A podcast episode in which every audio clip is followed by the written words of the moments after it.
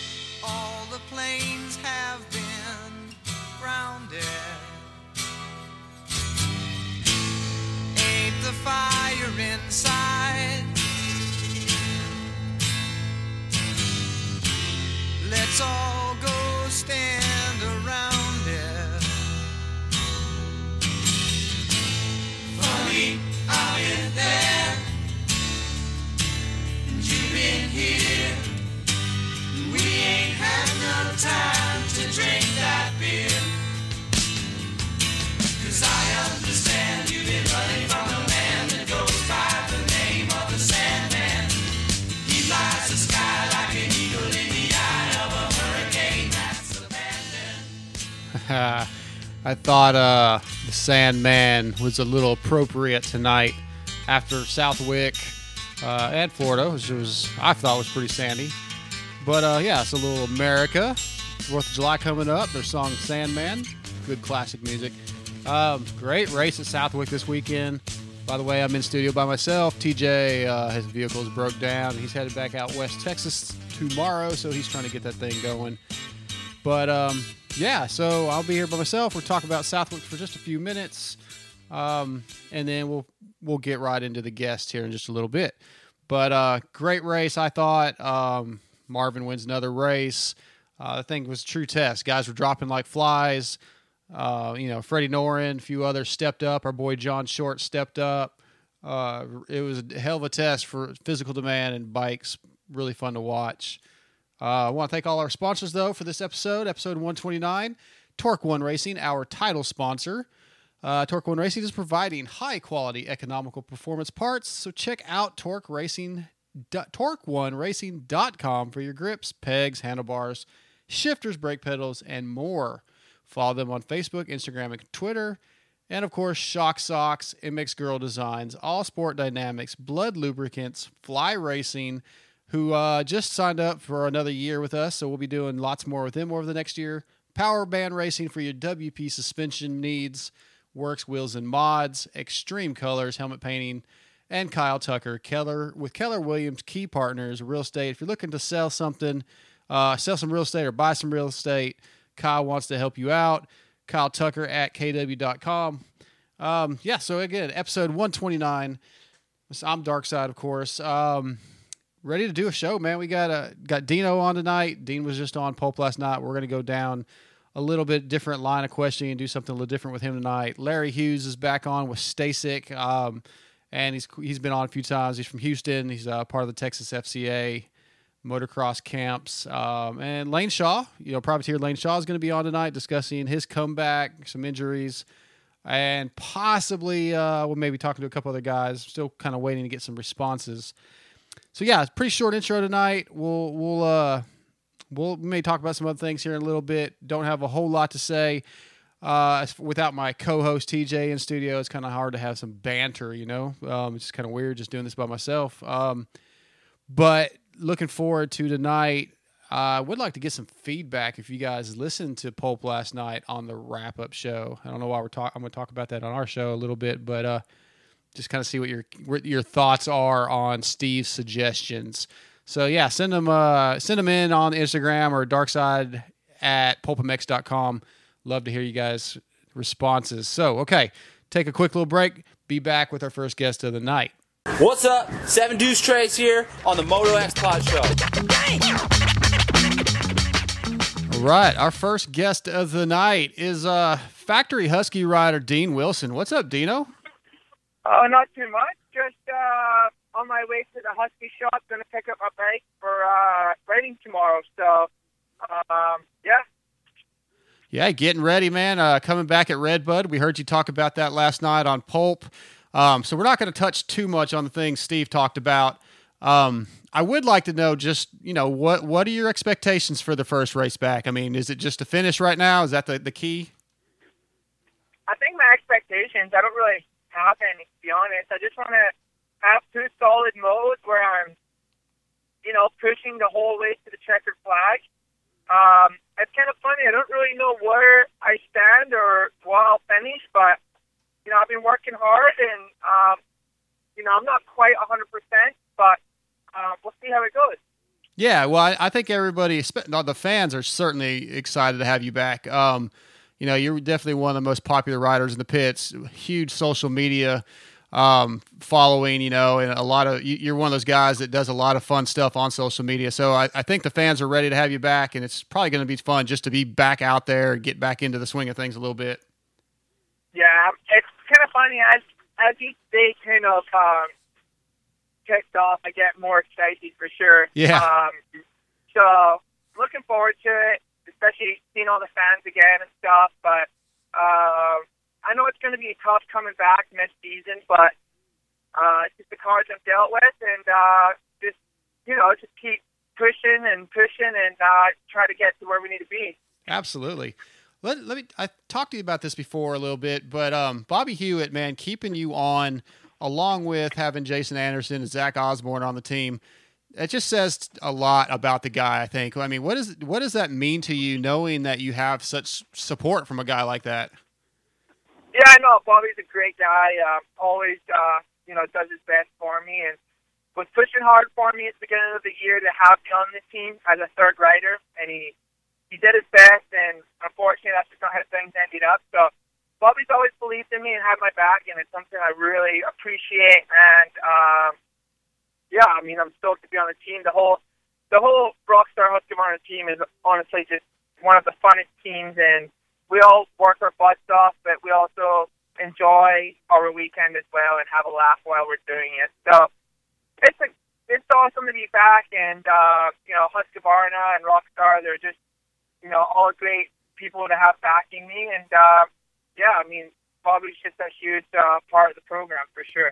Yeah, you mentioned uh, you know the the fun you guys have, and I mean, you you've got guys like Jason Anderson who you know are somewhat quiet when it comes to doing media stuff, but you see little signs of his uh, humor and and things when they do segments on the races with him, and and then you've got guys like Zach Osborne who are just incredible personalities, friendly, young guys like Michael Mosiman, who's you know doesn't really fit into the moto. Um, what am I looking for? Like the, the image of a moto guy with his personality. He's very smart, but but seems to like to laugh. And then Jordan Bailey same way, funny guy. Uh, I would think the Husky rig would be one of the most entertaining places to be most of the at most races. Yeah, no, it is. We all uh, definitely have our own personalities, and uh, that's what makes it cool. You know, everyone's got the respect for each other, and I think that's the biggest thing. You know, we, of course, we like to have fun and have a laugh, but you got to have the respect as well, and everybody does. So Yeah, it's awesome, good vibes, and I think that's what makes it enjoyable is having people around you that, uh, you know, are kind of on the same page. absolutely. So, like I said, I don't want to talk a whole lot about your comeback this week because I know that you talked about it last night, and most people that listen to Pulp, you know, anybody that listens to us already listens to Pulp probably. Um, I'd like to know a little bit about like if you thought back over your career, uh, your professional career, is there anything in particular that you would have done differently now, knowing now what you knew then? Um, no, not really. I think I take everything as a, you know, a lesson, and I don't think I'd be where I'm at today if I didn't go through those hard trials that I've been through. So, of course, I would could say that I would do this different and that different so I could win more championships. Because obviously, I wish I had more championships, but um, I've had a hard road pace for me, and I've had to work really hard to be where I am, and I think that's going to carry me on through life after racing. You know, I've just learned how to deal with the hardships and stuff like that, Yeah. and um, I wouldn't really try to change anything. I, I like where I'm at today, and I'm a happy person most of the time. Sure. and uh, so, yeah, I mean, I think uh, I wouldn't change anything. Just, just lessons learned. Yeah. Well, you mentioned being a happy person most of the time and life after moto, where that may take you. Um, yeah, outwardly, we don't ever really see um, any really, really anything negative from you, you know. So you at least don't project that to where fans see it. Um, you seem to take the positives out of most situations, and I do think that's going to lead you into something really special once the racing career is over. Um, have you thought about that anymore lately? You know, why you're injured, about you know down the road being a team manager, down the road being a test rider, something you know something like Andrew Short's doing, where he's racing all types of different bikes, just having fun with Honda, you know, or KT, whoever, you know, Husky, whoever you decide to work with. Is that something you've thought about? Uh, no, not really. I mean, yeah, it crossed my mind here and there, but if you knew me really well, you would know that, as my friends and family do, I'm not the type of guy that makes plans in life. I just like to go with the flow. So, I mean, I like, you know, I, I never make plans. I like to just, you know, if I do make plans, it's about 10 minutes before. So, Right. um, that's just kind of how I live, like to live it. And, uh, you know, we'll just see where the wind takes me. But, um, yeah, I just like to, to, uh, you know, go off the energy and, you know, just go with the flow. Yeah. Well, we heard that a little bit last night with your uh, airline flights uh, preparation. So yeah, you definitely live in life dangerously with that. Yeah, it's, uh, it's fun. Keeps it fun. Flying, flying with a perfectly normal ticket's too easy. Well, there you go. Um, so I want to talk about something else you kind of mentioned. You you talked about you know the, the Cali practice tracks and the vet sometimes getting on the the pro tracks, and you know we've seen the injuries and the, the accidents that have happened at Glen Helen. Um, what do you think? We you, what do you think should be done about that? I, I don't really feel like you guys should have to be out on track with kids on 50s and kids on 80s or 85s. Um, I mean, what? But how do you fix that out in California? Do you think? I'm not sure. I think maybe when you sign up to the front gate, you know, you have to write what level you're at, and you get a colored wristband to your level, and that's the track that you have to go on. You, you know, because I think just it's not vet riders, but it's just a lot of riders in general that are just learning to ride shouldn't be on the pro track. Um, you know, and that's how all these accidents happen. Yeah. So it's um, just kind of scary because you know we're trying to do a job put our laps in, but also the track not just for me, it's for everybody. So it's just riders knowing their capabilities and being on the track that they should be on, and and also knowing their whereabouts. You know, sometimes there's riders that don't even know you're behind them, and they'll just go right to left, right in front of you. Yeah. So, uh, I think maybe you know at the front gate you got to write down your level, your skill level, or your class level, and um, that kind of detects what track you ride. Yeah, I know here in Texas, you know, usually when you go sign up to practice a track, you know, you're you're either A B practice or C D practice or Right. what 85 practice or a vet practice and you get 20 minutes or 30 minutes and that's it. You know, we don't very rarely is it just open practice. Um, and certainly it's never that way. We don't ever have the opportunity where guys like at your level are out there. I would um yeah, I've had to do that one time at Glen Helen at Vet Nationals a couple years ago. I rode practice with Doug Dubach and Chicken, and I promise you, I'm not even near that level, and I was just absolutely in the way. Period. So, yeah, it doesn't seem safe. I mean, it's it's always going to be like that. That's why everybody really has their private facilities. But even like for certain time practices, you know, we did 35, 40 minute mows during the week. So, you know, to get pulled off, um, you know, when you're trying to do your mode, be kind of not ideal either. Right. So it's kind of a tricky situation to keep. It's, it's just hard to keep everyone happy, you know. So it's uh, hopefully they come up with a solution though that works for everybody and everyone's happy. Definitely. We need to keep everybody safe, and, and you guys have the opportunity to practice. All right, so I've got a few listener questions. Um, and of course, Hal sent a couple in, so um, I'm going to read these to you, and you tell me what you think. Um, Okay. So Hal says, "Where is where is your total war line in quotes, which means in racing? At what point and what does it take your mind? Where do your mind to go into? I'm going to catch him and murder him, beast mode, basically. Does that make sense? Yeah.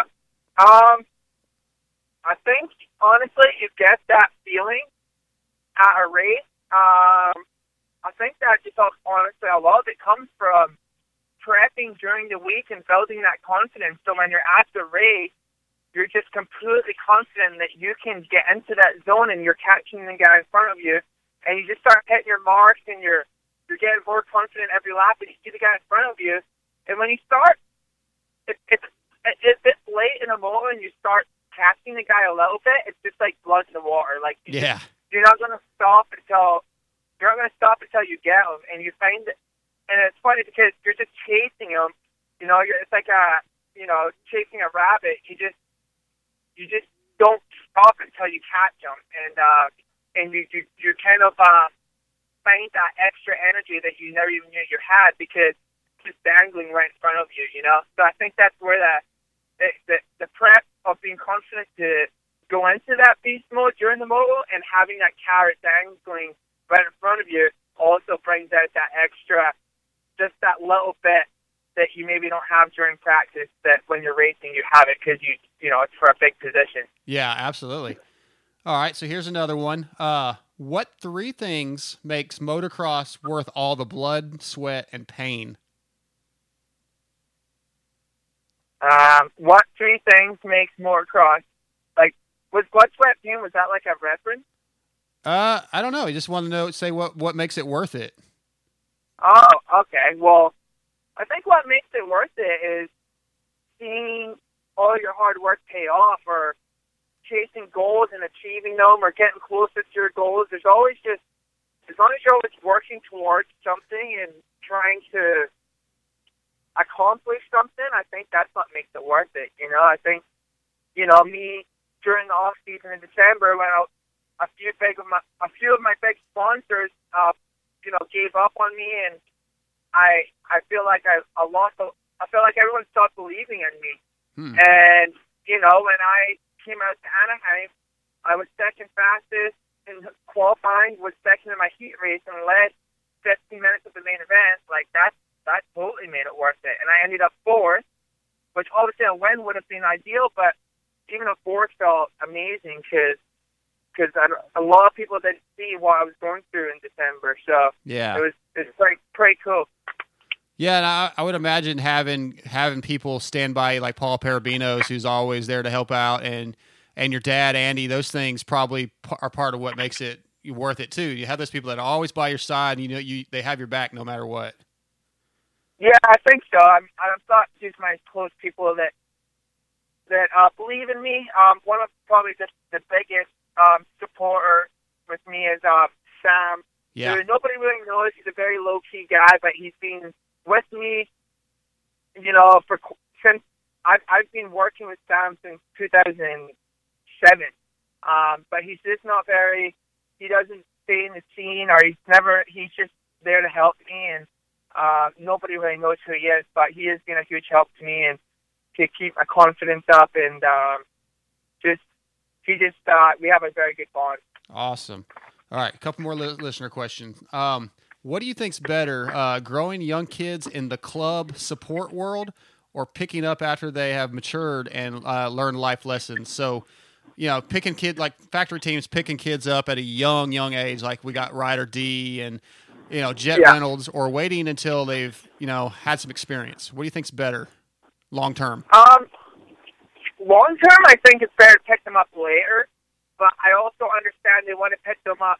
The teams want to pick them up before another team picks them up. Right. That's the way it is now.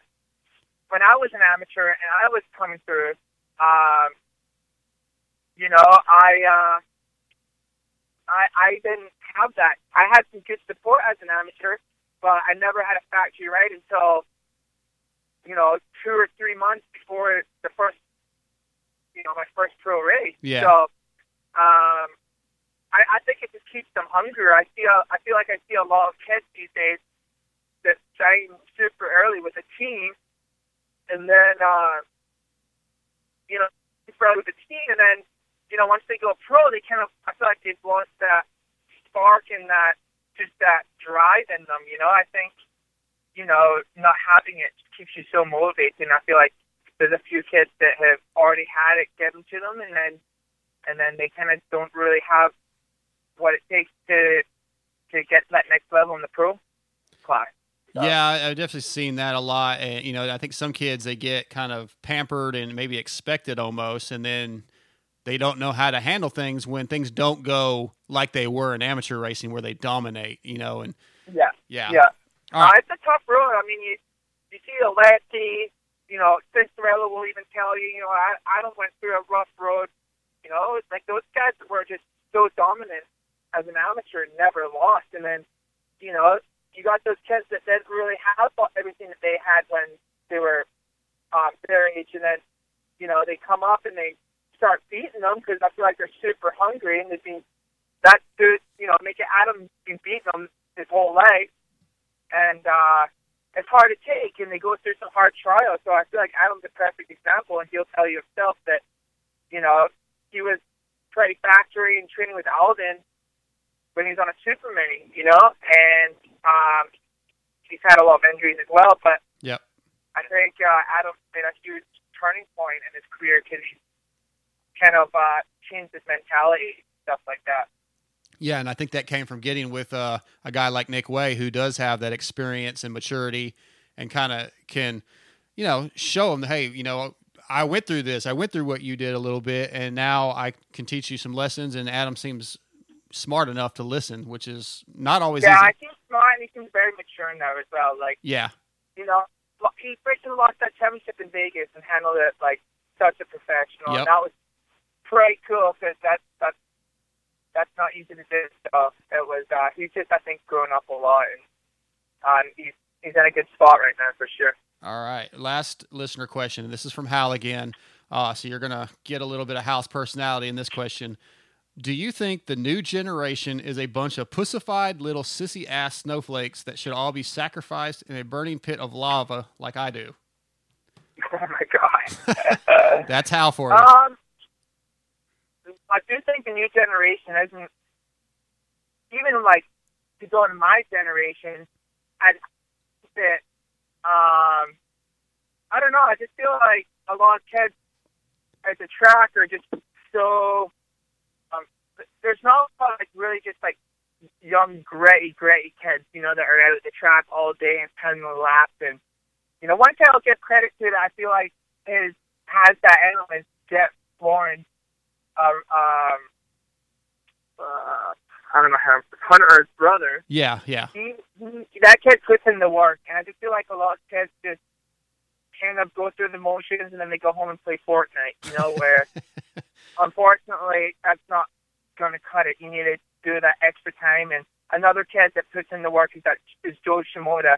Those two kids, I I've been at the track and they they work hard and they, you know, they they uh, seem like, you know, they're always working on the writing and trying hard. So I can just see that with my eye, but I do think, you know, the video games and all that now are are so good that kids would rather play video games than go writing. You know. Oh, yeah. I, I can't get my stepdaughters to go ride bicycles with me because they just want to sit and watch YouTube. And I'm like, come on, let's go have some Yeah. fun. Yeah. Yeah, it's- it's just the just the generation of today. It's just the way it is, and it's just uh, all the electronics and stuff like that. Like, there's a good meme that totally relates to me. Is like it says when you when you find your squad, or when you're a kid and you find your squad, it's just like a 10 BMX bikes laying in the yard, and Yeah. that's like how it was with me. You just ride bikes around and build jumps, and Yep. we're always outside. Where now I just like kids have their headsets on, you know, smoking a Juul, playing playing Fortnite. Yeah, I feel sorry for those And don't kids. get me wrong, I like to play Fortnite, but you know, I I I put, I put in my work before I play Fortnite. Right, absolutely. Well, Dean, I don't want to take any more of your time, man. Um, really looking forward to seeing uh, seeing you out there this weekend, and I'll actually be at Millville, so I'll see you in a couple weeks. Um, but man, glad to have you back. Glad you're starting to feel better, um, and just, just get out there, have fun, and stay safe, man. Thank you, I appreciate it. I uh, appreciate the call. Of course, Dean. You have a good night, and we'll All talk right. to you soon, bud. Thank you. Bye All right, see ya. All right, that's Dean Wilson uh, back at Redbud. Um, I like, you know, he's, he doesn't really have any expectations. He's just going to go out there and see where he's at, get some riding in, uh, and work his way back. You know, we all know how difficult it is coming back in midseason. It's just we saw A- AP this last week. Uh, you just cannot be at race pace. It's impossible. Uh, so last week we did a contest for blood lubricants. I want to announce the winner. That was uh, Dustin Davis. He is the winner of our blood lubricants uh, free oil. I'll be sending that out as soon as I get his address. So Dustin, I sent you an email. Check that.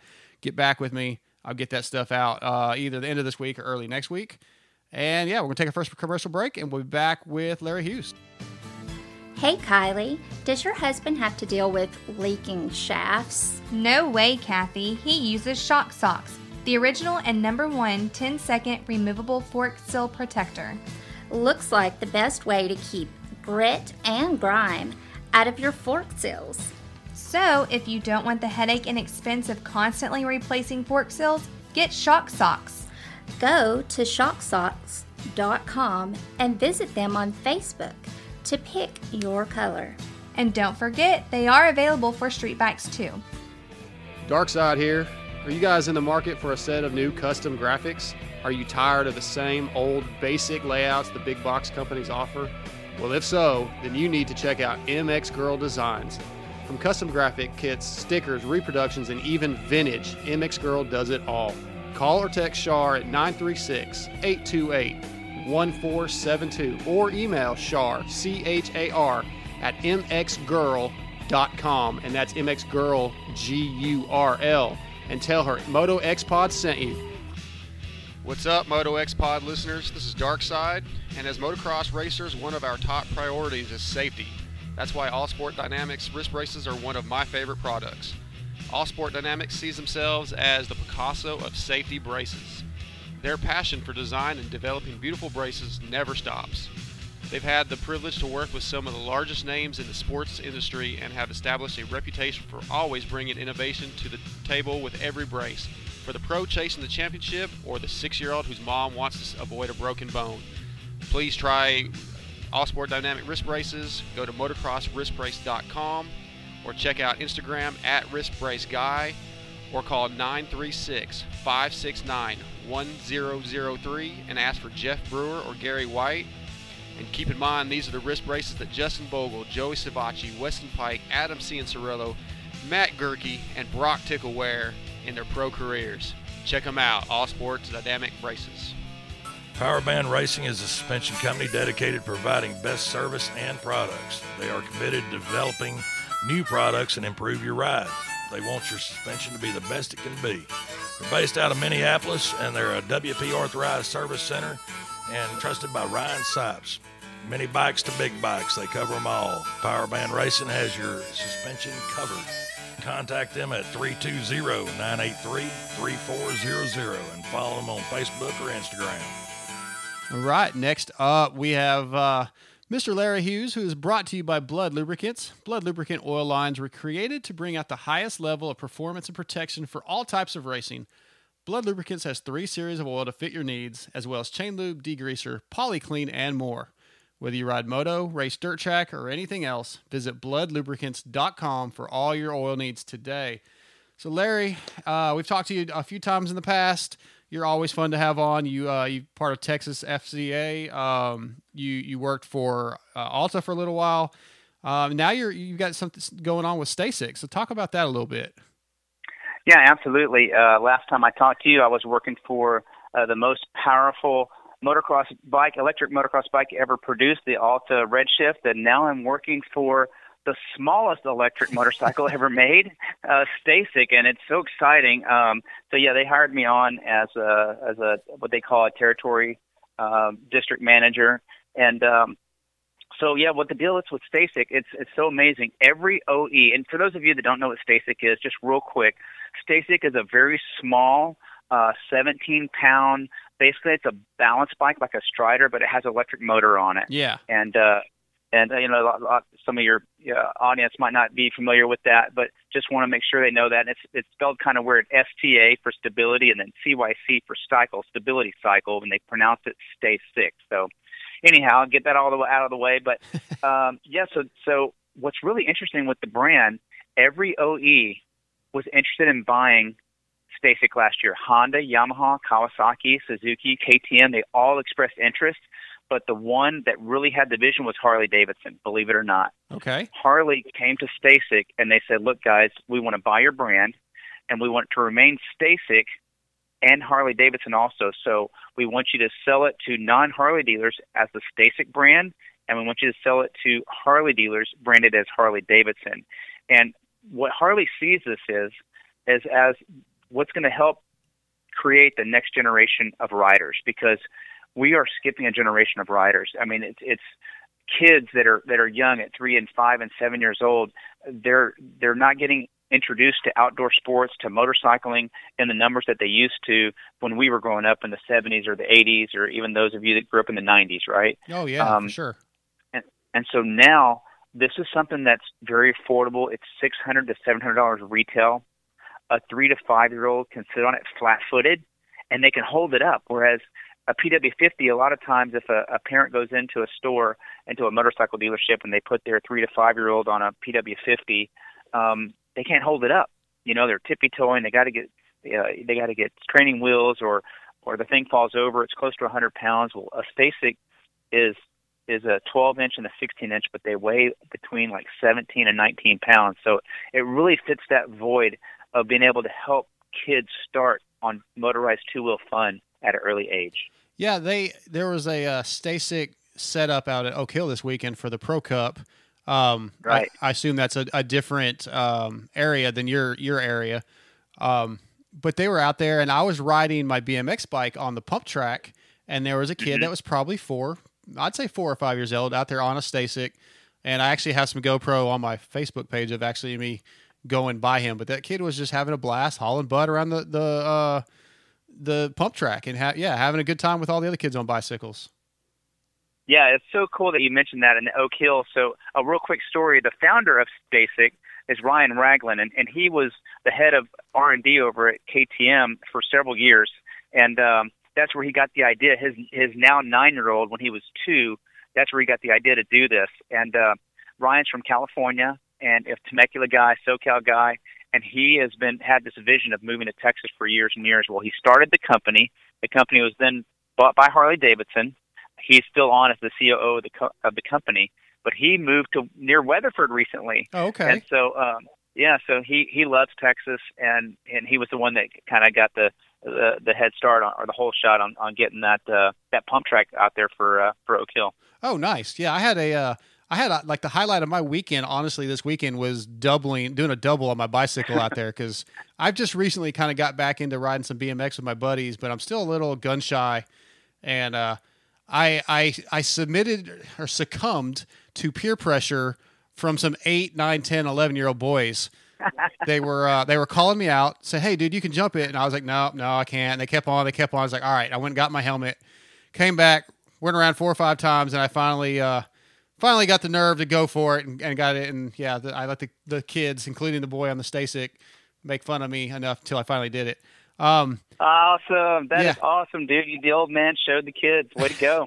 yeah, well, I told Please those kids, pride. I told those kids, I said, look, I live three hours from here. I'm by myself, so if I get hurt, one of you kids is driving me home, and I'm not bringing you back.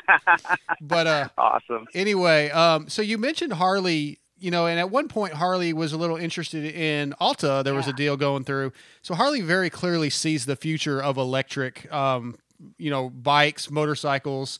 Uh, they seem to be, you know, forward thinking, which is definitely needed.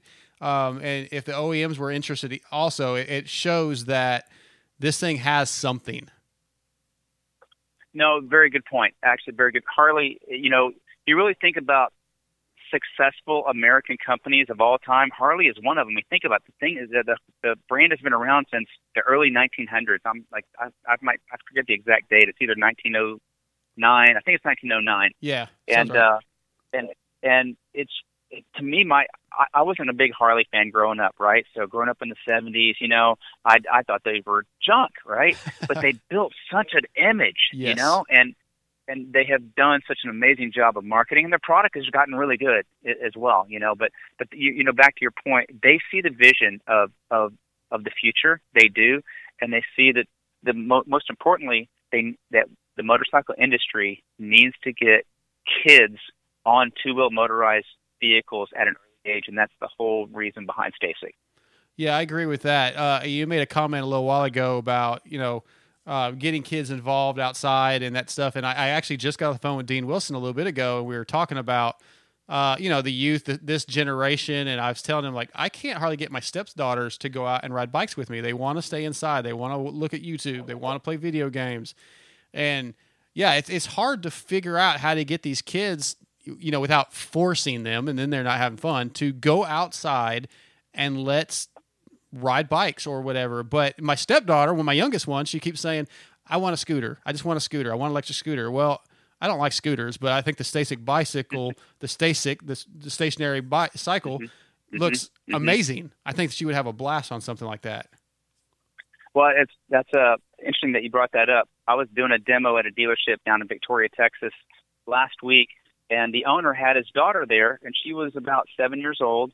She had a she had a, a Strider, but she didn't like to ride it. Right? She didn't like it at all. She had Right. a bicycle with uh, with training wheels, and she didn't like that either. She got on the STACYC, and it was fun for her because it, it had a throttle, you know, and it was small enough to where she could sit on it flat-footed and not feel threatened. And so, for for those kids, like you mentioned, you know, it, it's so non-threatening to get on it, and and you know, for the parents that are really really conservative with their kids, want them to be careful, they feel safe with it because it, it looks like a bicycle, you know. So um, it, it, there's so many positive things around it, and I'm really excited to be part of this company that's going to help generate the next generation of, of riders. Yeah, absolutely. And where can people go to? I mean, I'm sure there's a stacyc.com, but if they want to actually go physically look Yeah. at one, um, how do they find dealers? Well, that, that's the, exactly right there. STACYC.com. There's a dealer locator. Just put in your zip code. Um, you know, they're they're all over. They're starting to be all over the country. We have about 300 dealers right now, but we just signed up a national sales force that I'm part of, and uh, we're signing up new dealers left and right. But they're only going to be found at OE dealers. So Honda, Yamaha, Kawasaki, Suzuki, Oh, okay. KTM, uh, KTM, Husky, Harley Davidson. If you want one branded Harley, you can go to our Harley dealership. Those will be av- available around August. But uh, the STACYC brand ones, they're exactly the same, just different graphics. Uh, those are available all over the place. Just go to stacyc.com and uh, type in your zip code in the dealer locator, and it'll show you the closest one near you. Man, that, that's really cool. I'm definitely going to check that out when I get off here and see about maybe maybe finding one of those for my stepdaughter, so she'll they'll go ride bikes with me. Uh, I'll pedal. They can they can twist the throttle. Excellent. Um, let's change subjects a little bit. Um, you know, we talked to you last time, and your your son um, w- was battling with leukemia. Uh, I saw on your social media that recently you guys went out on a mountain bike ride uh, just a few days ago. Yeah. It sounds like, and it seems like he's he's doing pretty well right now. How's that going? Yeah, thanks for asking. So, yeah, Ethan has been battling this for about nine months. Yeah. Uh, he's had it ups and downs. You know, when he's going through le- the leukemia, it's I mean, excuse me, when he's going through the, the chemo rounds, it's it's pretty tough on him. Um, he loses his energy, and but here's the good news: he's in this nine month weekly chemo schedule that just ended last week. Oh, Okay, good. so he's yeah he's done with, but he's a little. He had chemo Thursday and Friday last week, so he's he's kind of still feeling the effects of that, but uh, he he wants to. Uh, he's playing video games today, and he's he's eaten a couple times, so um, I think he's about to turn the corner and all that. But yeah, he he rode mountain bikes with us. Um, I mean, a short ride. And he was on Sure. one of the electric mountain bikes that I have too. You know, and it was just a short ride, but it was just it made it was a highlight of my year almost. But he's fighting the fight. His, his faith in God is still rock solid, and and uh, you know just really uh, um, ready to get on to the next stage. But here here's the other cool thing since we've talked, man. Um, so we had thought originally. So here's the deal: once he gets through with this with this nine month period, he goes into what's called maintenance, which is going to be once a month treatment and very light treatment, and that's going to be for two to three years. We had originally thought that he could resume normal activity once maintenance is finished, but we found out several weeks ago that they told us now that once he gets on maintenance, as soon as his strength comes up, he should be able to start resuming normal activity again. So he might not be far away from getting on a dirt bike again, but That's you know, we're just gonna take that one step at a time and and uh we're just thankful that that uh we get to spend every day with him, you know. Yeah, he. How old is he right now? About twelve or thirteen. It He's- looked like. He's no, he's seventeen. Oh, yeah. is that old? Okay. The picture He's I saw, 17, the, yeah. the picture I saw of him, he looked a, a little in the background on the mountain bike. I thought he was a little younger. yeah, yeah. Well, I gotcha. So Yeah. what is his what is his mentality? I you, I know he's he's probably tired, like you say, worn out from uh, the chemo. But does he talk about like, hey, I really want to get back on a motorcycle, or I really look forward to what? Like, what is he looking forward to? Yeah, he really is. You know, so last year, last year at the at the at the Loretta Lynn Regional at Three Palms, he won his first moto by 14 seconds in the C class. Yeah. he killed it. He set the fastest lap time.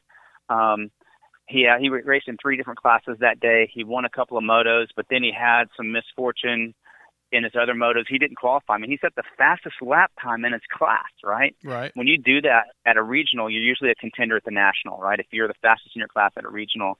Well, his brother and his sister has qualified for Loretta's, and I mean, they got fit at their regional, and here here Ethan was on the cusp of winning his regional and didn't make it. And he says, "Dad, I still think about that almost every day." He goes, I don't. He goes, I don't care if I still got to go back in C class. He's still qualified as C. You know, he's he could come back as a C rider in a year or two or three whenever he's able to start riding again. You know, Yeah. it's, if later on this year or whatever. But yeah, he he's got that hunger. He he wants to ride, and I mean he's got a lot of other goals in life that he wants to do as well.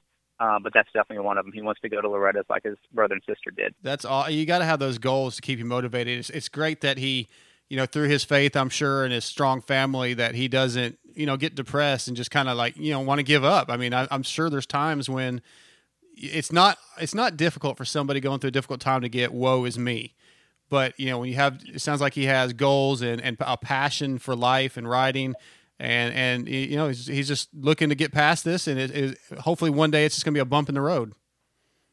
Well, exactly. If I can just touch on on what you just said about goals and stuff, and, and about being motivated. And Yeah. you're right. So many kids that age are depressed, and uh, what Ethan has done, he's learned card tricks. Right, since he can't be physically active that much, he's learned a bunch of card tricks. You That's know, cool. he's taught himself some, and and he's he's done some through YouTube, and and he's got a doctor friend that's the head of hematology at Texas Children's Hospital down here in Houston that does card tricks.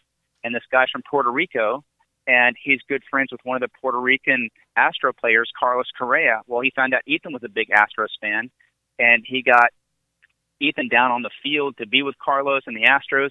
Ethan was doing card tricks in the dugout before the game. It was amazing. And uh, Ethan was the highlight of of, uh, of you know Ethan's um, part of his treatment time is being Yeah. able to go through that and do that.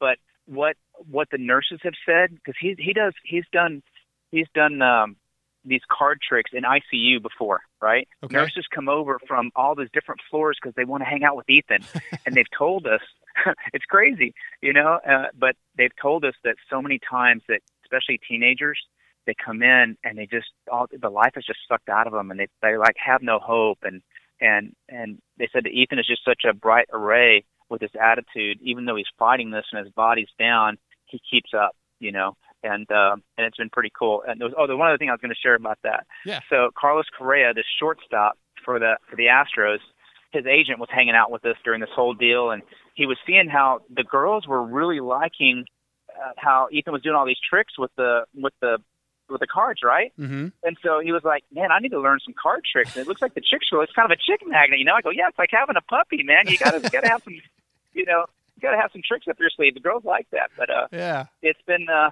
it's been hard, you know. But there's been definitely some highlights along the way. That's fantastic, man. It's really, really uh, awesome to hear those things. Um, Larry, how about you? Have you had a chance to ride much in the last year? You've got a lot going on. You know, I haven't. Uh, I know we, I saw you at the Moto Masters last year when I raced the Alta. Yes, sir. and uh, got a couple hole shots and a moto win there. And I think that was my. I think I raced one other time after that. oh, wow. And but now now since the Altas are gone, uh, I haven't. I don't even have a, a bike in the garage anymore. Been riding my mountain bike a lot, um, and, or not a lot, but a little. You know, just trying to stay on two wheels. And uh, I actually had an accident uh, about 12 weeks ago riding with Tyler Livesey uh, over in Austin, and ended up breaking six ribs, partially collapsed lung, and Oh, a geez. separated shoulder. Yeah, on top of all that, but that was all self-inflicted. So what no kind of mountain me, bike but, riding uh, were you doing? man, Tyler's an animal, and it's, Okay. what's crazy is we were just on the way to the trail, and it was it was a downhill paved path, and we were doing about between 20 and 30, and I just lost the front end on this sweeper, this downhill sweeper, and just hit the ground hard. But my Troy Lee helmet pretty much saved my noggin. That that thing had uh, gravel embedded into it, and uh, no head injury at all. But the the rest of the body was pretty pretty banged up.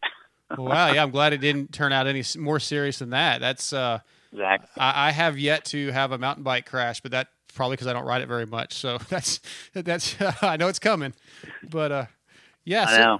How about the? Uh, are you guys still involved with the uh, Texas FCA camps at all? I mean, I know you're not riding any. Yes. Yeah, yeah, I'm riding a little bit, not too much, but uh, definitely doing the FCA camps. We had our Houston camp last month, We've got the Oak Hill campus coming up this next week, uh, Monday through Thursday. I think that's the 8th through the 10th, Okay. uh, 8th, 9th, 10th, 11th. And I think we do have a few spots open. They're awesome. Great camps. I'm the lead instructor.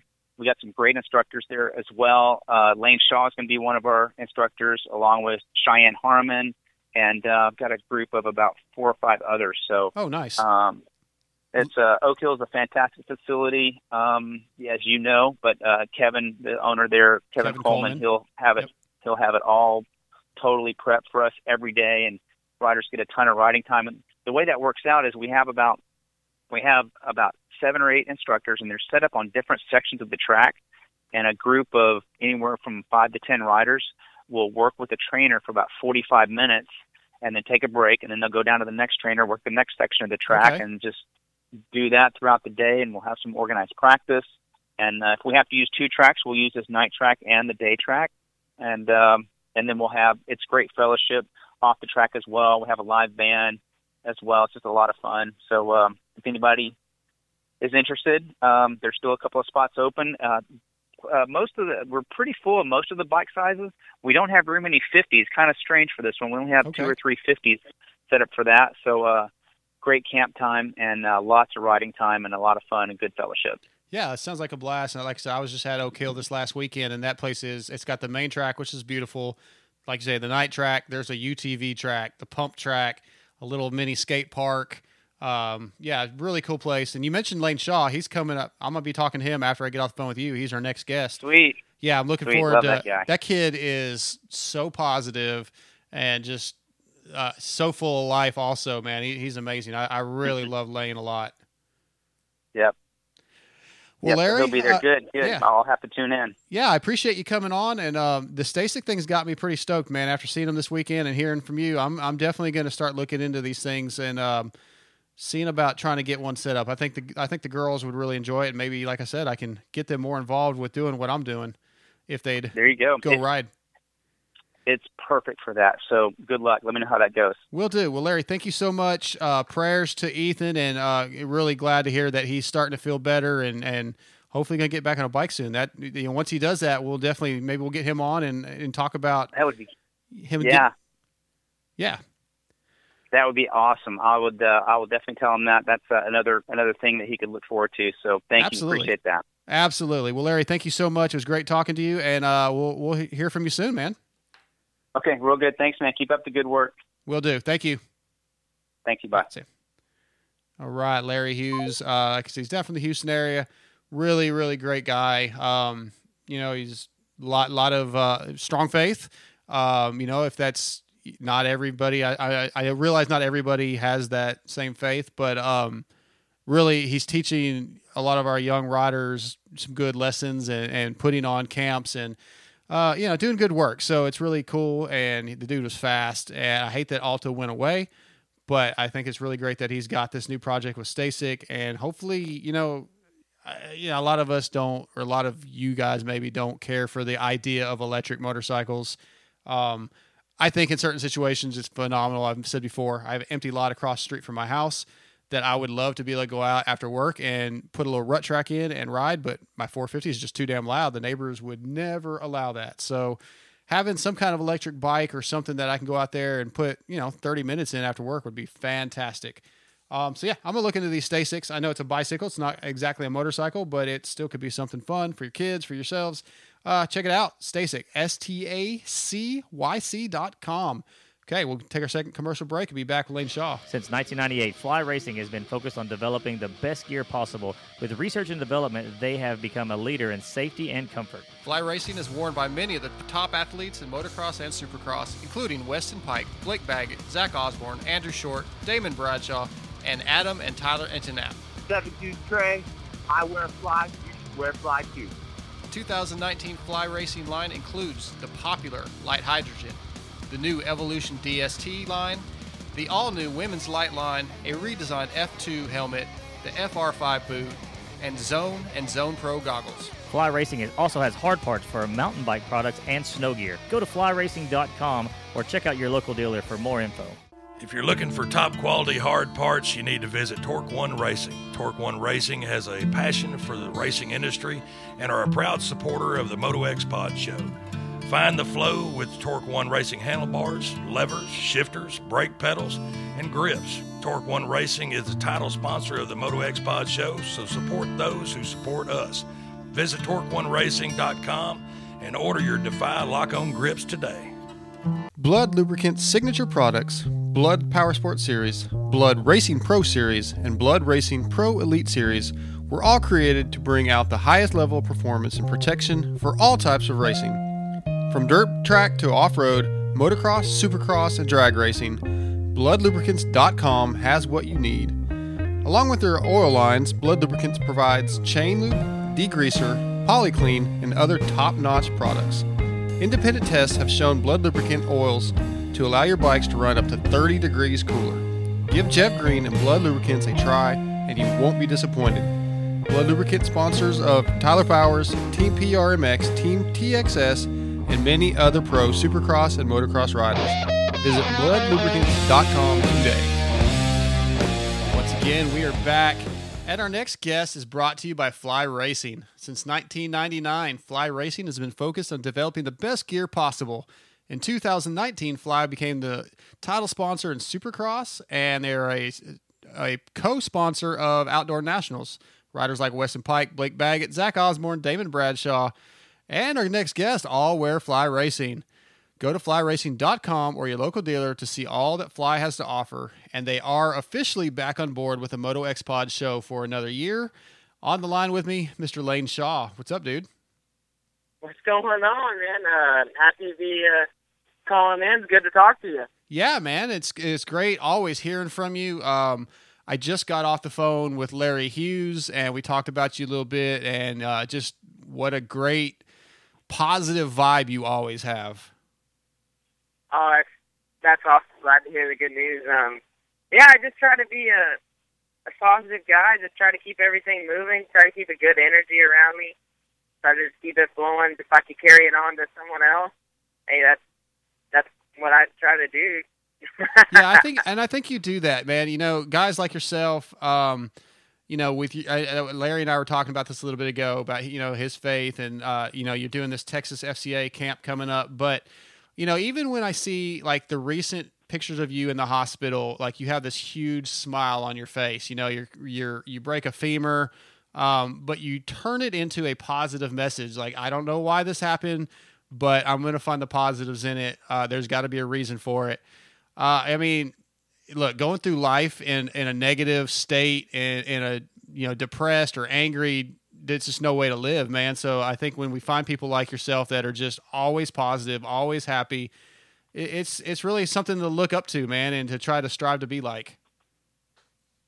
Thank you, man. Uh, that's what I I live for that. Um, I try to be just like that. Um, you know, I had the unfortunate of breaking my femur this year, but I kind of wanted to take it take it as something that uh, the man above kind of threw at me. He's challenging me, so yeah. I need to get to the bottom of it and just kind of keep moving forward and make it as a positive thing.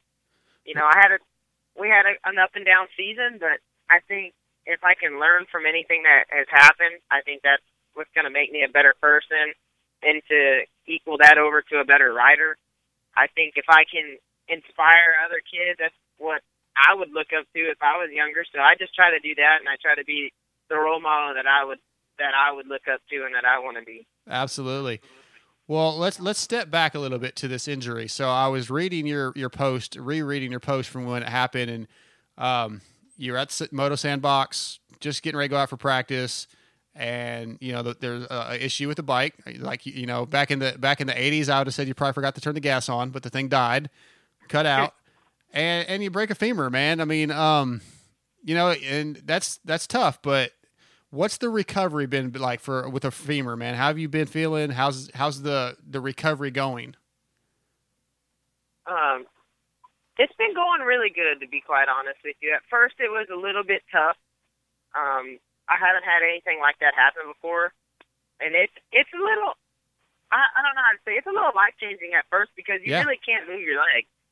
So I could sit there and think about my leg moving for the longest time, but I couldn't get it to move.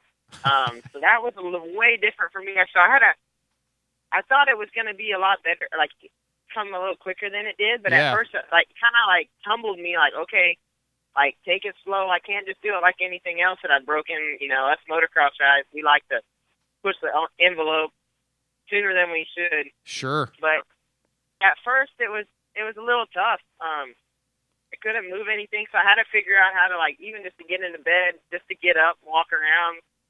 It was tough, so I had to use my walker um, every day. Every day at, at first was real tough, but then about three weeks in, right before I went to Vegas Supercross, I hit a day where every day, like I could feel something get a little bit better. Something was moving a little bit more. I could lift my own legs, and once I could lift my own leg, I was just like the next greatest thing for me, and it just kind of triggered. And okay, I can do this. What can I do now?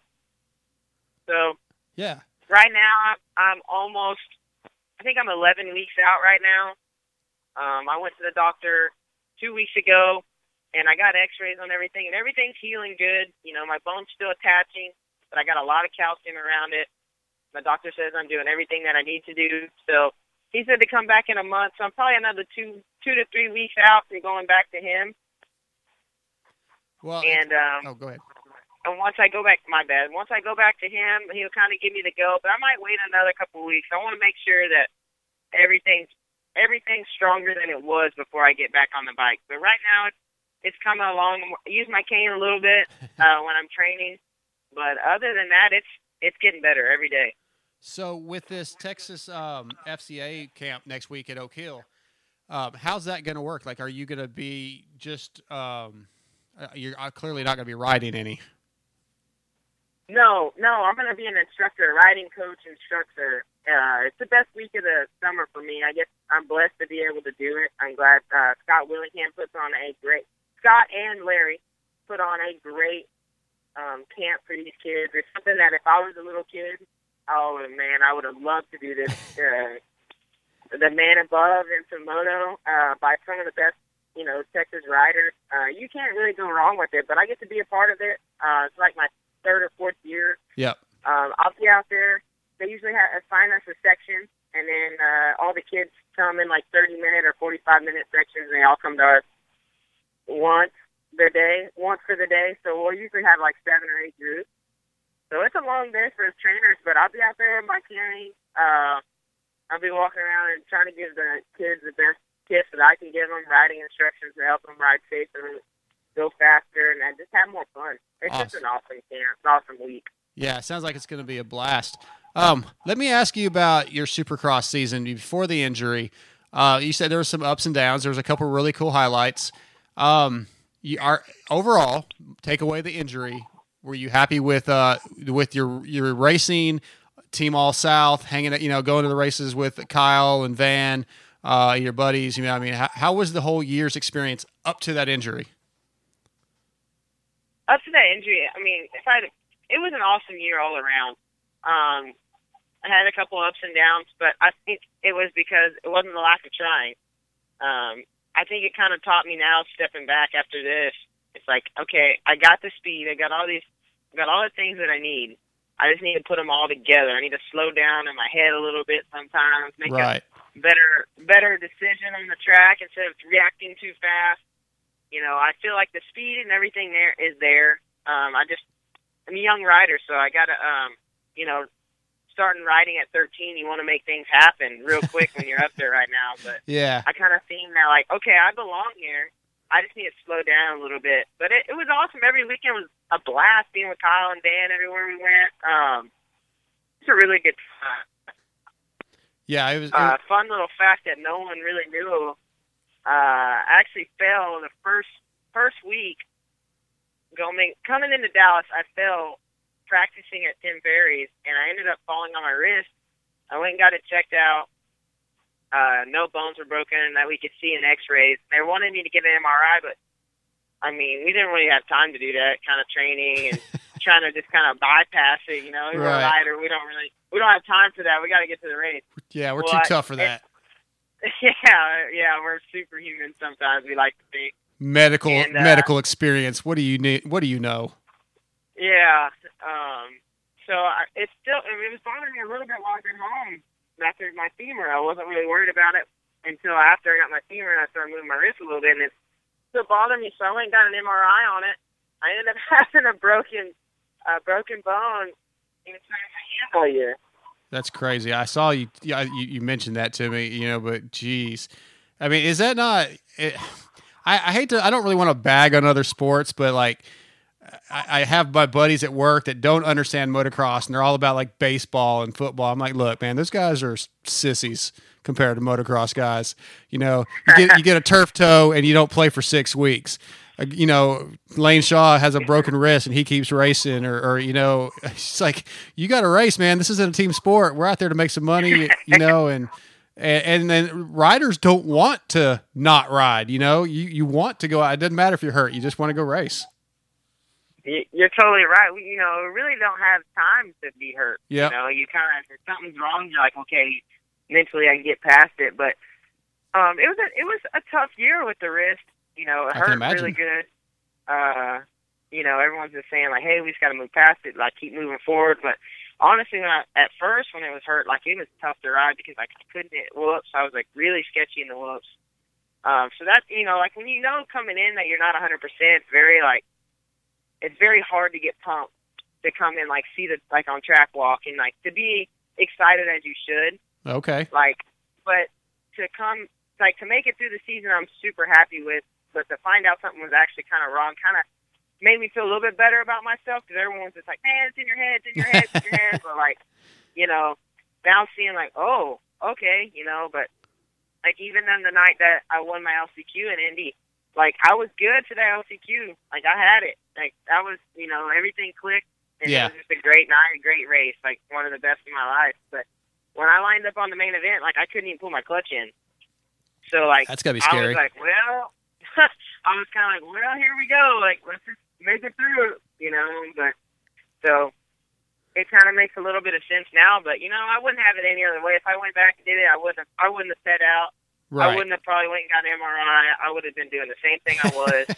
you know, I wanted to be out there for my team. I wanted to be out there for me. Yeah, So for sure. you know, you do you do everything that you can, and I feel like I did all right for that. You know, so I'm happy with it. Good, good. So I wanted to go back to Vegas. Um, you know, I, I fly in and we go to the we go to the, the car rental place, and here comes uh, Lane Shaw and his his his lovely mom and grandma, and I got to I had about a twenty minute car ride with your mom to the other car rental place. Um, dude, you got a really cool family, man. Your your your family, I can see where you get it from. Um, what's it What's it mean to you have such a tight family? They're supporting you, and uh, you know their love and support, and, and just having somebody like that in your corner. It's the best. You know, I really couldn't uh, be more thankful for my parents. Um, my mom travels with me everywhere. My dad works his butt off for us. Um, I like, but I feel like the moto community or like being a racer has brought me closer to my mom and dad. Um, it's been awesome. It's been probably the coolest thing that I can brag about is like that I love about moto. It's such a family sport for me. Um, to have them supporting me the way they do, you know, it's this is a tough lifestyle, but you know they make it worth it for me, and that's why I work so hard. That's why I ride with a broken wrist because like Yeah. they're doing honestly everything they can for me. Um, it, it's just cool to be like that. You know, I have my my mom and dad, my grandparents are so supportive. My nana is always like my biggest fan. Um, I got my brother Dustin Kopchek, who's kind of like my team manager. He's always he was at three or four races this year. Um, his dad, he's like my second dad. He's there. Um, you know, I have a really tight crew with with everywhere I go, and I'm just so thankful to have them all. Yeah, it was. I could see that while in, in those moments I got to visit with you guys, and then of course I saw you guys. I think again later at the uh, the PulpMX live show Friday night. You guys got to do a little bit of that. Um, how was that? Did you guys? Did you enjoy that? I enjoyed every second of that. Um, I think what Steve and what Chris and all the guys up there are doing, I think it just kind of, it's really cool for the sport. I think they bring a whole new aspect to it. It gets people, you know, talking about it. You know, it's, it's like a moto community, everyone together. It was really cool to see everyone come in for that. Um, even I learned some stuff about the riders. Like, you know, I know Chad Reed. I don't know Ryan Villopoto very much. You know, Yeah. I rode with Chad Reed all past year at But it was cool to hear, like, kind of what you know, what went down and everyone's thoughts on everything. You know, I think that's really cool that they're uh, doing that. I told Steve and Chris all the time, like, thank you for what you do because y'all are keeping motocross alive. Y'all keep it going. You do. Um, dark side, like what y'all do is just it's just awesome, and I'm thankful for you guys. Well, we're I think we're all glad to get the chance to do it. Um, you, you mentioned Keefer a little bit. Keefer is a very very supportive of Lane Shaw. Um, tell me a little bit about how you first met Chris, and you know like how that friendship started. I'm I actually was training that summer with Andrew Short and Coach Seiji, which was Andrew's trainer at the time. Mm-hmm. um, we uh, so Coach Stacey got on the X, and I actually had someone call in about me and kind of ask me or like ask him about Lane Shaw and Coach Stacey, you know, talk good word. So instantly, Chris was uh, said good was like really a very nice guy and was like saying stuff like, "Oh, I like this kid. He's a short, he's a good kid." Well, I heard all that. I didn't listen to the show that night, but I heard it, and I hit Chris up on social media. I said, you know, I'm coming to California after Loretta's and wanted to do some supercross stuff. And he was just like, I told him I was going to be out there. I'd love to meet him. And he was just like, hey, would you like to be involved in a 250 shootout? I was just like, what? Like, yes, please. Yeah. Like, where do I got to go? Where's it to be? And he was just like, you know, I'll have you come out. Don't worry about it. It'll be cool. And then uh, as soon as I went out there, we just, we clicked. You know, he's like a brother to me now, uh, mentor, everything that I could ever want. Um, and that's kind of how it all started. And then right after that, he got me to test Cameron McAdoo's bike 2016 when he won the Monster Cup in the amateur class, the All Star class. He let me. Uh, he put together something with Tony Alessi to let me test that bike uh, on press day. I was first one on the track. Um, I got the the bike to myself, and the whole track. I had to take the people working on the track off, like a whole a whole deal. It was just one of the coolest things I've gotten to do in my life. And then ever since then, Chris has just he's just been a mentor to me. Does everything he can to just help me. Yeah. You know, uh, just one of those guys. You're just so thankful to have in your life, and it's it's honestly cool. It's really cool. That's fantastic. Um, all right, so still healing up. Um, you know, getting things together. Uh, what are your plans for? Are there any off-season races? You know, like any? Will you be doing any overseas races? Any money races in Texas? What are you thinking before 2020 gets here? Man, I really haven't even thought about. I would love to do some overseas races, but I don't know who I need to talk to. I gotta get. I gotta start riding first before I hear freaking things about that. Yeah. But I really want to um, do some of the like the Texas Pro Challenge, and some of the money races, um, the district, the state, the Texas District Series or District 20, District 41 stuff we have going on. I'd love Mhm. to jump in. I'm just, I just want to race my dirt bike, man. When you you go so long without riding one or getting a race, I didn't get to race any outdoors or anything like that. You know, I want to, I just want to race. So whatever I can to race my dirt bike. If there's a money race somewhere, I'll be going. It's all the off season. I just want to get better on my dirt bike and just have fun and get back to the race. Yeah, I love hearing that, man, and I look forward to seeing you. I, I hope I can make the Pro Challenge this year. I think last year, well, last year it was the weekend of MX of Nations, if I'm not mistaken. So I was at Redbud, um, but hopefully it'll be a weekend where I can go because I definitely want, I love seeing all the Texas guys show up and um, you know all the fast guys come out for for that big money out at Swan. It's it's really cool. I mean, uh, the people that run Swan are awesome. Uh, it's a great event. It's a beautiful time in Texas. Yep. Right, the first week of October, so it's, it's starting to get a little bit colder.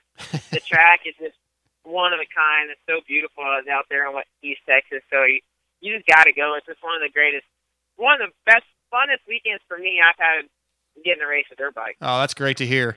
Well, Lane, man, I appreciate you coming on for a little bit and updating us, and um, can't wait to see you get back on a bike. And I want nothing but the best for you, buddy. thank you, Darkside. Yeah, I'm super excited. Uh, thank you for having me on. It's so good to talk talk to you. It's been a while since in Vegas, and I've been kind of trying to lay low a little bit.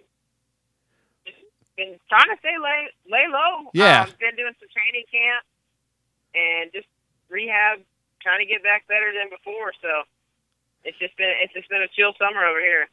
Well, hey, I'm sure you've been following the Nationals. Let me just ask you real quick: What do you think about the parity so far this year? I mean, there's a, you know, it, there hasn't been any just domination in any of the classes. I mean, I know AC's leading, but I mean, there's, you know, the 250s, but I mean, it's it's been pretty. Um, I think the racing for all of 2019 has been exciting, but the outdoors have been cool. So tell me what you think about the the overall races outdoors so far, and what did you think about the WW track a couple weeks ago, since that was the new track on the circuit? Just watching. man, just watching the races have been awesome. It's been really it's been really tight between you know Cooper and AC. Um, the 250 class seems like it's been you know you have you know they're they're all good riders and any of them at any time could win. Yeah. But you know they and then the 450 I, I'm pumped to see Kenny getting up there because I train you know I've gotten to ride and train with him you know being at the Moto Sandbox so that's super cool to see him getting back up there again. I just think it's been a really good summer. It's been some really good racing. Um, it's fun to watch. I wish I was doing it, but you know, for, at this standpoint, you know, it's, it's been fun kind of watching it, kind of trying to learn a little bit watching him on TV. But the uh, I really wish I could have raced WW because that's right down the road from where I train. That would have been super cool. I've never been there, but the track looked awesome. Um, super technical. It looked like it was super hot. Uh, It everyone- was. everyone was uh, ha- having problems with the dehydration, so that's that is insane. But um, it, it looked like a fun track. It looked like a good race. Yeah, it was. So have, have it on the circuit. It uh, it's really cool that you know I like it when they spread it out and they give us some new tracks. And, you know, everyone doesn't really have an advantage unless you've ridden there before. But it's it's different on you know if you were to ride at Freestone and then race the national, it's going to be way different because it's going to be like 12 foot deep. But yeah. but it's just cool. I like I like them expanding out and getting some new tracks on the circuit instead of just keeping the same ones all the time. The racing's been good, and I hope to be out there soon. I mean, I don't know if I'll make it this year, but I totally plan on racing next year. Awesome. Well, Lane, once again, thank you for taking some time for us tonight, and uh, best wishes, man. We'll talk to you soon. Yes, sir. Thank you so much, Darkside. All right, buddy. Be safe. All right, All bye. All right, that's Lane Shaw, Team All South. Uh, yeah, glad to hear him in good spirits. Can't wait to see him back on the track, man. We just lo- love all these Texas guys making a run, and the privateer, man, they're they're working hard, and you know, guys like himself and Van, um, you know, uh, Kyle Cunningham in years past, John Short, our Texas guys, man, they they're we're proud of them, and they're they they deserve some they deserve some respect and some uh, follow. So if you guys aren't following Lane Shaw, go follow him. Okay, one more break, and we'll be back with uh, a special guest. Be right back. Hey, this is David Vuillemin, the Cobra. You're listening to the Moto X Pod Show. All right, as mentioned, I have a special guest on the line tonight. He is brought to you by MX Gurl Designs. If you're looking to make your modern bike pop or freshen up your vintage bike, Charlene at MX Gurl Designs can fix you up. Char does fantastic custom work at a great price, so contact Char at mxgurl.com. That's Char, C H A R, at mxgurl.com for info. On the line with me, world famous, world renowned PulpMX uh, superstar Skippy. What up, boys? What's up, dude? How you been, man? Oh, man, just doing good. Working my butt off, man. How are you? Uh, same thing, same thing. But you're selling motorcycles. I was trimming limbs all day. So, um, how how the motorcycle business go today? You sell any helmets? Oh yeah, man. Been uh, pedaling some uh, formulas like crazy. It's uh, pretty cool time to be alive with uh, technology, and uh, it's a good time to be in the uh, motorcycle industry. We're doing well. We're uh, showing gains every month. We're uh, compared to last year, getting uh, you know substantial uh, increases every uh, every month, and Yeah. uh, just trying to progress and trying to do the best we can to you know, serve the moto community the best we can at uh, the one and only Cycle Center Denton. So, what is something that you guys like? What's the thing you sell the most of? I mean, first of all, are street bikes, dirt bikes, ATVs, UTVs? Are those like what's the most the biggest seller as far as big big ticket items? Uh, that's definitely going to be the uh, Polaris side by side. Yeah. Um, you know, the other day I sold a roof for a side by side. It's fifty two hundred dollars. Oh my god! Yeah, there's uh, there's big money there, and you know, we have accessory tickets uh, for some of our vehicles that um, you know get ten, twelve, fourteen. You know, even seen it as uh, fifty thousand dollars worth of accessories on these side by sides for these heavy, uh, you know, hardcore hunters or uh, the ranchers and stuff like that. Um, you know, wheels and tires, upgrading to 10 ply tires. Um, Yeah. You know, stuff like that. You know, wheels and tires are two grand, and then you got to do a lift kit, and then you know suspension upgrades and stuff to accommodate uh, those upgrades and stuff like that. So, which is you know why you see a lot of dealers that uh, aren't heavily invested into the moto stuff because I mean I could sell one roof on a for a side by side and think about how many thousands and thousands of gear you know how many Yeah. jerseys and pants how many jerseys and pants does it take to compare to one roof on a side by side so It's crazy. um, you see a lot of dealers, you know, invest more into the side by side market, but uh, we uh, we also have uh, literally tens and hundreds of thousands of dollars worth of uh, you know motocross apparel and uh, a lot of fly racing, a lot of um fly formula helmets. I mean, we got over 500 plus dirt helmets in stock alone, so it's it's pretty cool because you know as long as you invest into it and people see that you have it. Yeah. I think the brick and mortar stores are still doing really well in that uh, in that aspect of stuff because you can't really you know replace the experience of dealing with somebody that uh, is knowledgeable about the product and being able to try it on too before you buy it. That's a key right there is being able to try it on. I mean, all helmets fit a little differently. I mean, even the, the- for going from a Fly F2 where I wore a medium to a Fly Formula that's fitted a little bit differently, I went to a large.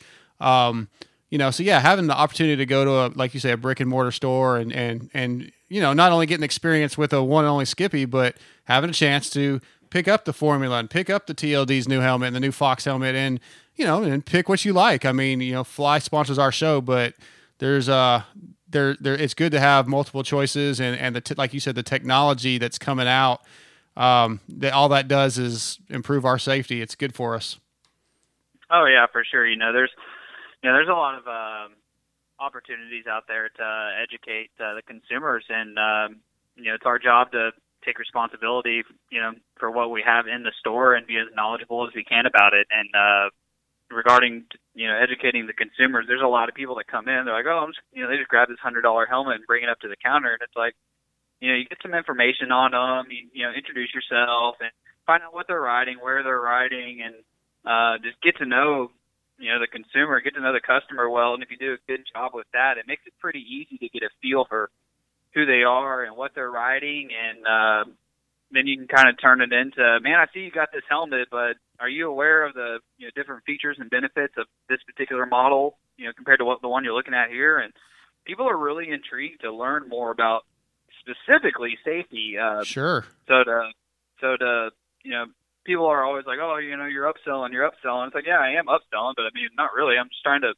get them in a better protecting helmet, and people will invest in the better safety gear. A lot of the you know mainstream you, you know riders and stuff like that that are just in the weekend warriors, they're just not educated on the product. Yeah. They don't get all nerded out when there's a press release on a new product like we do. So Yeah, they kind of they look at the, the paint scheme and if it looks cool, and then they say, "Oh, that's that's you know, it saves me a couple hundred bucks to buy this helmet." They may not know any better, and the uh, the old you know the the saying, "You get what you pay for."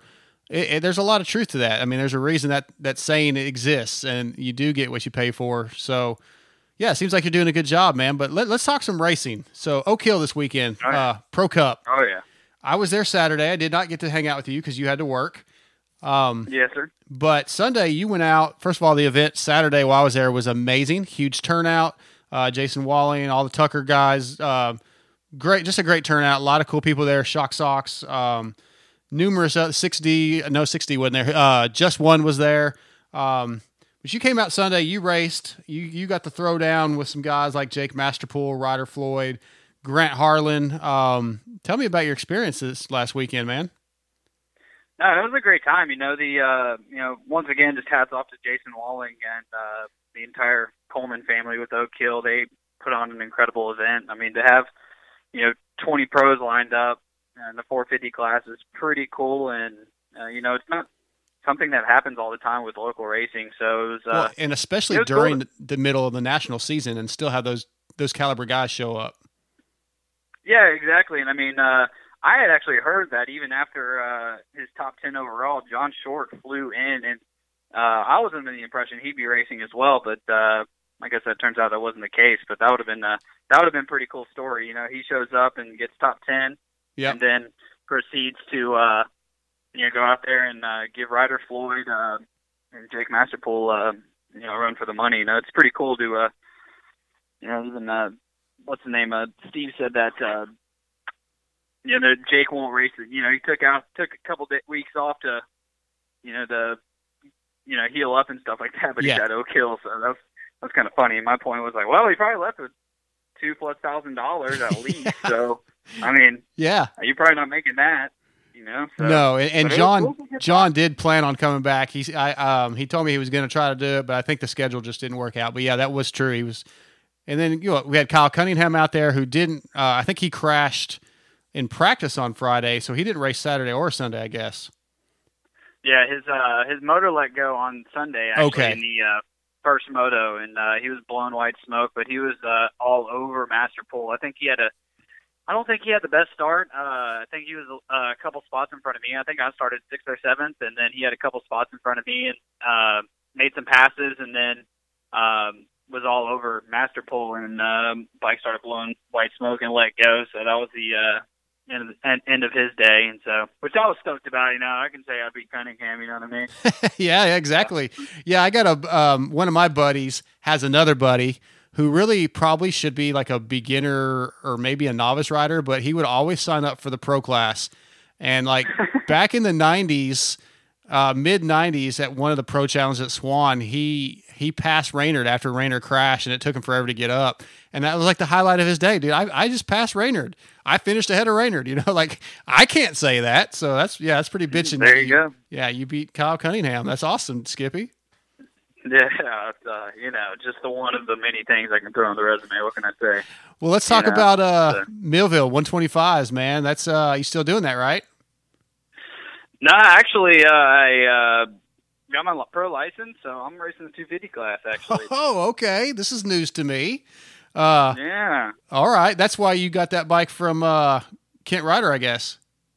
yeah, yeah. So uh, my bike's currently under construction, if you will, trying to uh, get some uh, get some horsepower dialed in. John Mitchell at JM Racing, uh, the junk man, he's uh, putting his special touch on the head, and then um, uh, I get it back tomorrow. And as soon as I get the bike back tomorrow, I'm hauling Bud down to Austin to go spend some time with Derek Harris and HP Race Development.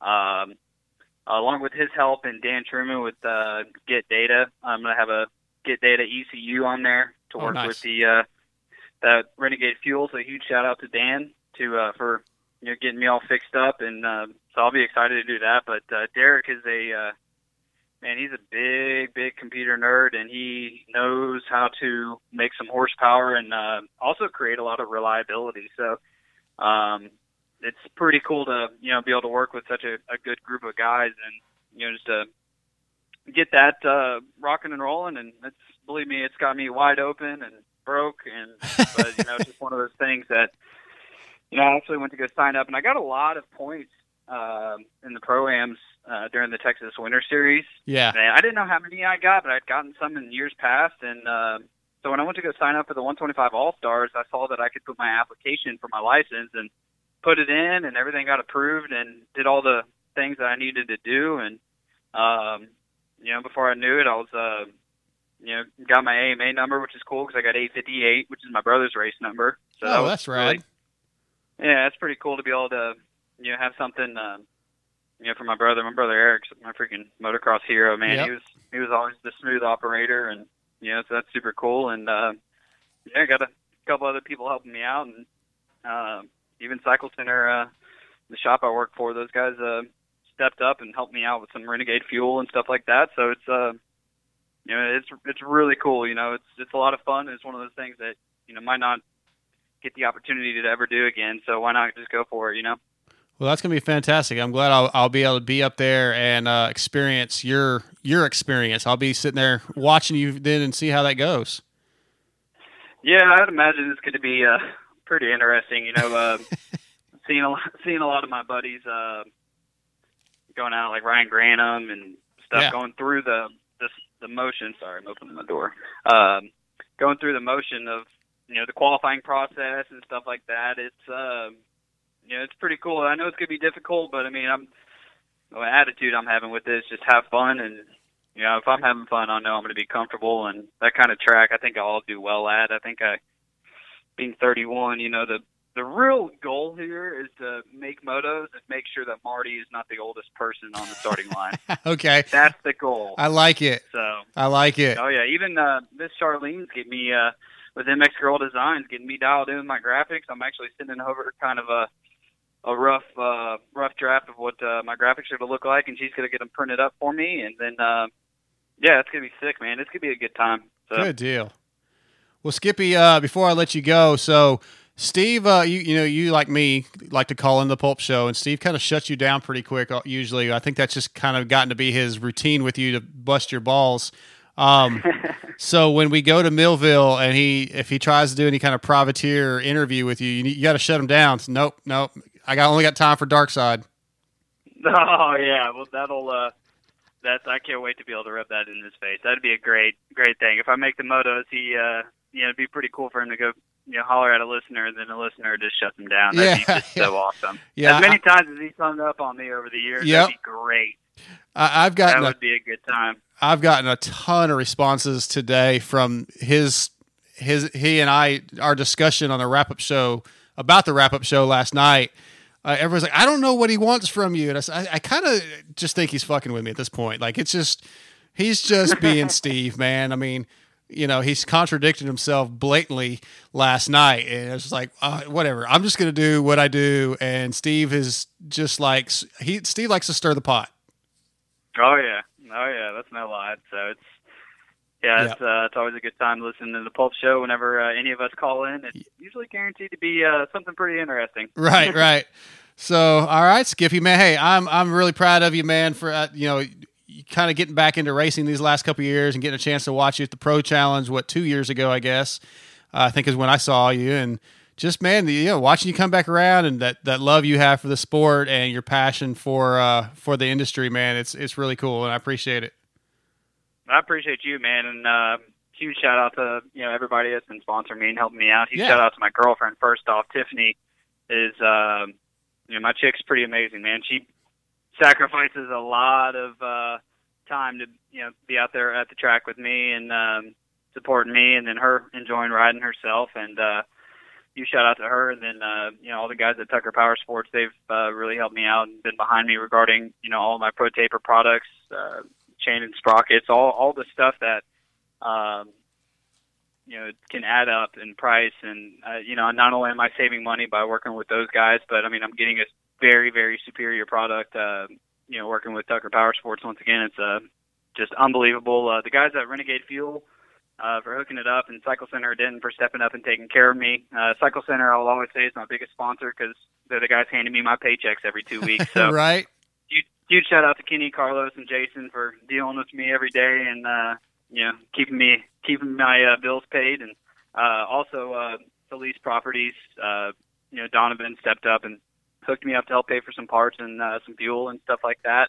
Uh, of course, uh, JT and Kyle Gills and everybody with Fly Racing, they uh, got me set up on some new lit kits, so that's always legit. And uh, Anthony with Oakley Goggles, getting my air brakes dialed in. Love my air brakes.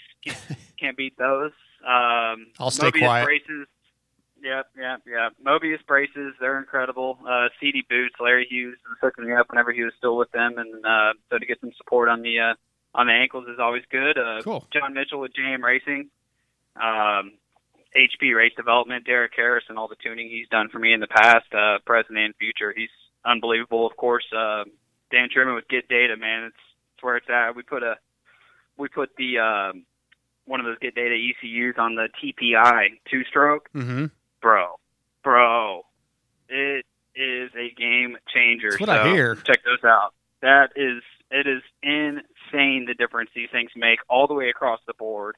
Uh, even whenever you, it's idling, it's different. It's just Wow. it's unbelievable what a what a Get Data ECU will do for your motorcycle. So check them out. Yep. Uh, I can sell them to you, so hit me up. I'll sell them to you.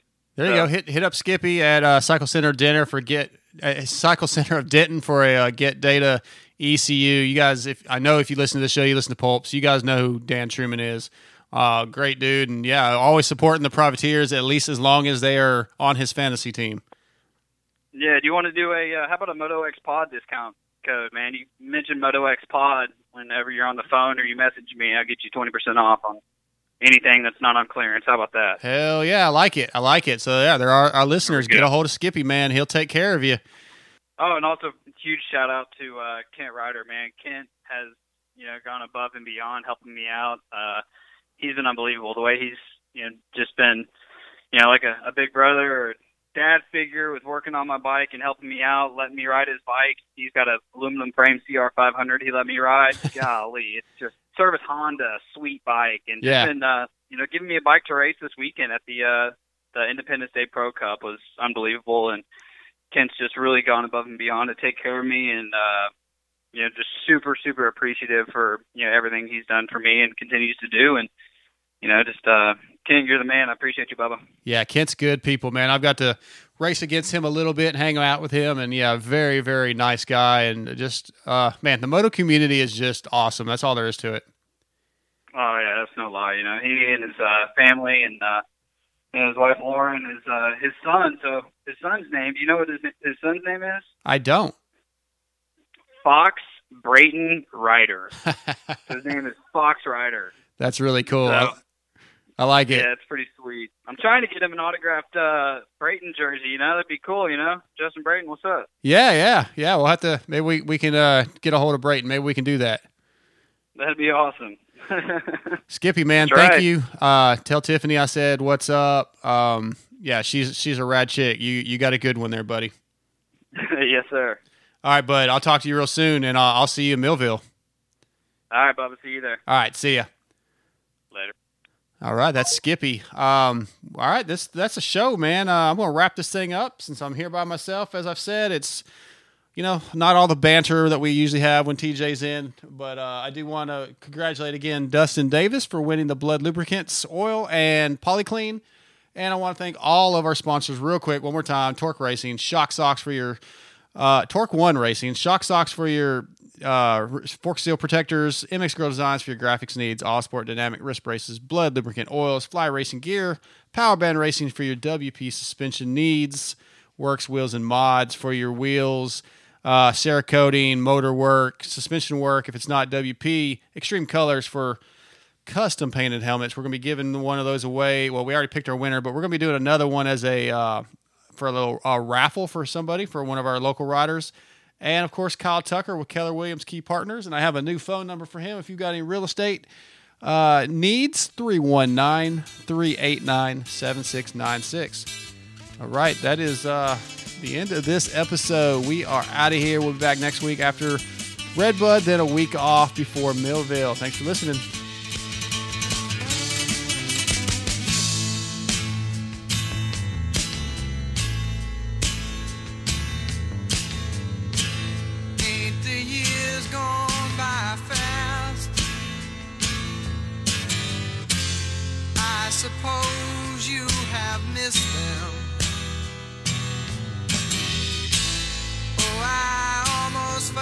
to ask.